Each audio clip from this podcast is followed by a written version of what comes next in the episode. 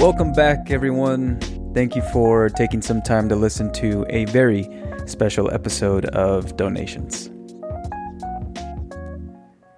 It's a beautiful day here at the show where I share some thoughts and life experiences to offer up some motivation and validation to your day, and I couldn't be more grateful.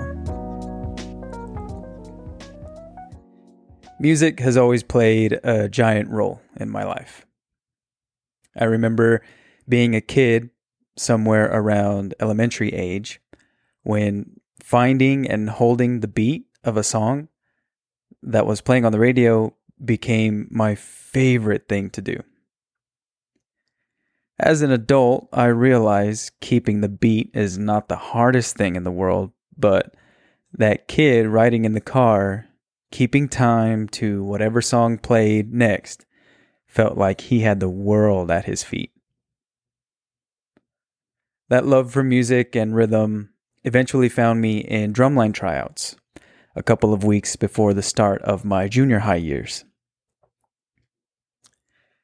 I remember being so laser focused during those tryouts and simultaneously realizing that I had never been so zoned in on something before. And before you knew it, a new passion was born. As far back as I can remember, even further than that little kid tapping along to the beat on the radio, I've been a perfectionist. To some, that may look to have some relation to ego, but I assure you it doesn't. For whatever reason, my brain is programmed to study every ounce of detail in anything I do or am passionate about. So I did just that. Once I earned my spot on that drum line, I poured myself into every practice session. I studied technique until it became muscle memory. I told my instructors every day, if not multiple times a day, how eager I was to learn. Yeah, I was that kid. I wanted to adopt and sharpen every skill possible in order to become the best possible version of myself within this newfound passion, within this musical space. Mix that passion with my slight competitive nature, and in no time you have yourself a first chair drummer. Boy, I tell you what, once I got a taste of that first chair assignment, and once I started to understand the responsibility that came along with it and how it meant that the work I had been putting in was for a reason, I never wanted to let it go. So I didn't. I adopted the drumline mentality even more, if that was even possible, and I put in more work. I didn't let go of that first chair position for weeks, if not months. It became this standard I set for myself, and I pushed myself to live up to it every time. Now, if you've ever been to junior high, which I'm sure most of you have, you know that there are growing pains that come along with it. The growing pains that come with the junior high age alone are enough, but throw in cliques and what's popular and what's not popular, what's accepted and what's not, and you've got a whole other monster to face. At some point in that first year in junior high, that monster got the best of me. It seeped its way into my head and distracted me from everything. Yes, even drumline. Even something I was passionate about. I remember being so distracted one morning that I ended up missing the final bell for second period which was my band period, and had to go and get a tardy slip. That felt like the worst possible thing that could happen and threw the rest of the morning into a tailspin.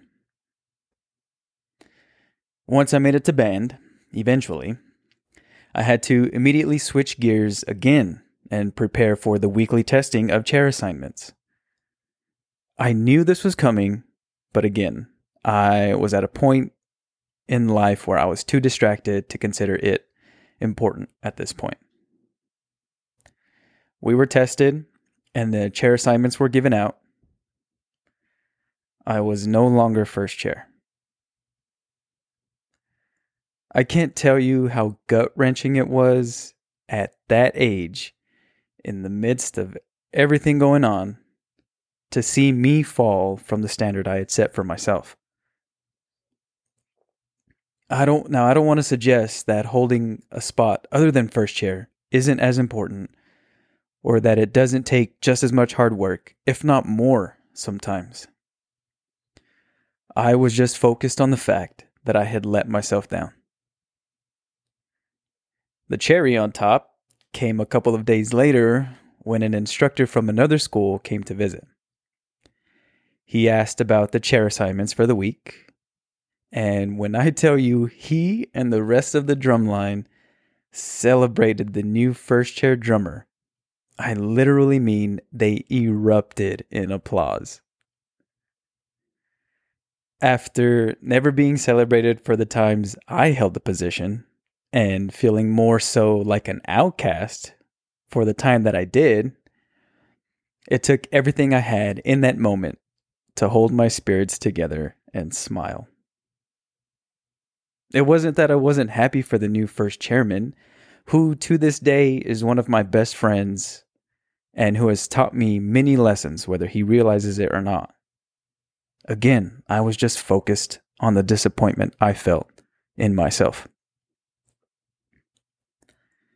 It took me a little bit, but I eventually found my way back to my normal self and a more stable headspace and was able to get back to work. There was a lot of work to be done. And that memory has always stuck with me and has taught me one of the biggest lessons of my life. The individuals that erupted in applause, a couple of which are also some of the best friends I've ever had and who I would do anything for, they weren't celebrating my failure regardless of how much it felt like in the moment. They were celebrating the fact that someone had taken the standard that was set previously, surpassed it, and set a new one. And there is no better place to be than in an environment in which you and others can constantly push each other to make each other better every day. And it wasn't until I realized that that I fully became a student of music, a participant in the drumline, and ultimately a participant in life. Remember that though unintentional, it's okay not to be prepared. It's okay to be distracted. It's okay to be knocked on your ass. If my story can be of any proof, all of these things can be some of the best teachers in life and some of the best motivators to get back up. It's okay to fall as long as you always fight your way back. But even more so, remember that when you have your head down, when you're putting in honest hard work, you are setting the standard for both yourself and those around you. And in turn, remember to never be closed off to the idea that that standard can be challenged and surpassed, and most likely will be. But that in turn grants you a chance to break down your own barriers and surpass your own limits. I hope you're both working hard and being challenged this week.